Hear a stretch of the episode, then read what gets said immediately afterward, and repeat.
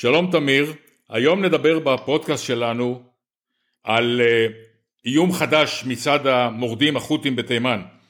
עד עכשיו המורדים האלה שהם שלוחי איראן השתמשו בטילים מסוגים שונים כדי לתקוף אה, אוניות סוחר בים האדום. הם גם משגרים אה, טילים בליסטיים לעבר אילת שמיורטים על ידי מערכת חץ. לפני שבוע הודיע פיקוד המרכז האמריקאי שאחראי על האזור שספינות שלו גילו אה, כלי תת ימי של החות'ים שהתקרב לאחת הספינות של הצי האמריקאי באזור.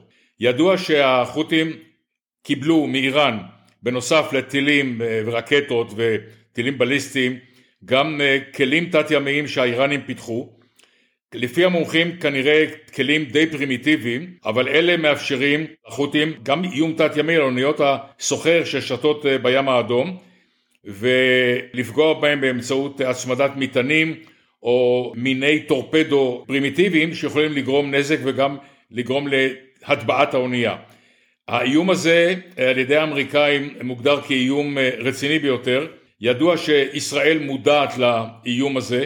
ידוע שישראל על פי מקורות זרים בעיקר יש לה נוכחות ימית בים האדום ובאזור המפרץ גם על ידי ספינות טילים כמו הסער 6 וגם על ידי צוללות לא ברור כרגע מה ישראל עושה נגד האיום התת ימי החדש. אסור לזלזל באיום הזה.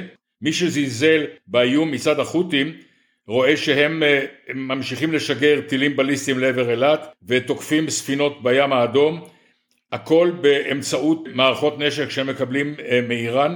ולכן האיום התת ימי החדש הזה הוא איום שיצטרכו לטפל בו. קודם כל האמריקאים והכוחות הקואליציה שהוקמה כדי לטפל באיום החות'י וכנראה בהמשך גם מישראל. האיום התת-מימי החות'י הוא בעצם איום תת-מימי איראני, הפיתוח האיראני בתחום הזה הוא מוכר וידוע, למעשה האיראנים משתמשים בחות'ים כמעבדה לניסויים מבצעיים של האמל"ח שלהם, האיראנים סיפקו לרוסים טילים, טילי קרקע קרקע ואת המל"טים, השיידים ואחרים ושם הם אה, באוקראינה לומדים כל מה שצריך לדעת על הכלים האלה לחימה אה, מולנו הם פחות משתמשים ביכולות חדשות, הם יותר משתמשים ביכולות המוכחות שלהם, ובזירה של אה, דרום ים סוף, במינוף של הפרוקסי החוטי שלהם, הם משתמשים באמל"ח די חדיש, אפשר לומר ייחודי, כדי לבצע את המשימות שהם אה, מחפשים שם, שזה בעיקר פגיעה מרחוק בישראל, מה שהם לא רוצים לעשות מאיראן, וסיבותיהם עימם, הם יודעים שהם יחטפו חזרה מיידית, וגם לנסות את היכולות, במקרה הזה היכולות התת-ממיות, ששם הם לומדים ומתגלחים בעצם על הזקן של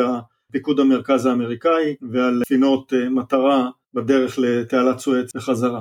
אז אה, הם ניסו את הטילים הבליסטיים נגד ספינות, שזה קטגוריה חדשה לחלוטין של אמל"ח. הסינים פיתחו את הטילים האלה ראשונים אני חושב, אבל הם לא השתמשו בהם כנגד מטרות אויב. האיראנים מגיעים בפעם הראשונה לירי של טיל בליסטי אה, יבשה ים, כנגד מטרות אמיתיות, לא כנגד אה, משהו מפוברק, אלא כנגד מטרה אמיתית. עד עכשיו, למרבה הפלא, הטילים האלה לא עשו עבודה מי יודע מה מרשימה, חלקם אפילו לא התפוצצו כאשר הם פגעו במטרות וחלקם לא פגעו במטרות. האם זה קרה בגלל שהספינות היו מוגנות על ידי כלי השיט האמריקאים, הבריטים ואחרים שהסתובבו באזור ויצא מהנחה שפיזרו שם אמצעי נגד למיניהם, יכול להיות, אני לא יודע, אבל מה שבטוח שהטילים האלה שהיו הבטחה מאוד אה, מאתגרת, כלי שיט חמושים לספינות אה, מלחמה, לא הצליחו להטביע אפילו ספינות סוחר. אז זה טילים בליסטיים כנגד ספינות. ועכשיו הם מתחילים לטפל בתנועה הימית בים סוף, בדרום ים סוף, באמצעות כלי שיט צוללים, כצב"מים, כלי שיט צוללים בלתי מאוישים.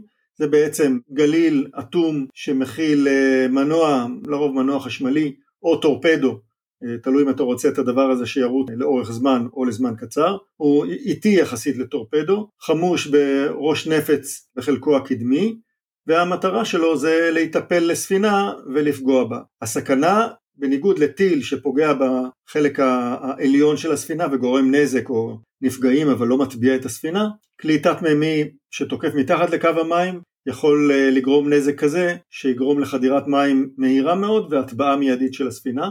ראינו את זה באוקראינה עם הספינות הזעירות הלא מאוישות, שאומנם לא צוללות אבל הן מונחות בתקשורת מרחוק ותוקפות אה, כלי שיט צבאיים רוסיים, כלי שיט של הצי הרוסי, הצליחו להטביע מספר די גדול של אה, כלים, ספינות אה, נחיתה גדולות, קורבטות קטנות יחסית, אבל הצליחו להטביע כלים צבאיים. בדרום ים סוף עדיין לא הטביעו כלים, אבל אם ההטרדה הזאת תמשיך, כנראה שזה יגיע גם לזה. כפי שאמרת, חיל הים עוקב אחרי האיומים האלה, לא מן הנמנע שכלים כאלה יצאו מעזה וינסו לפגוע בתשתיות גז שלנו בים התיכון, או ינסו לתקוף כלי שיט בנמלים.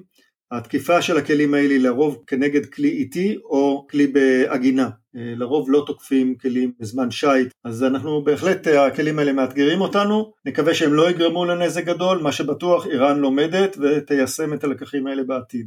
עד כאן לגבי הכלים הצוללים הלא מאוישים, נמשיך ונעקוב אחרי הנושא הזה גם בעתיד. תודה אריה ולהתראות.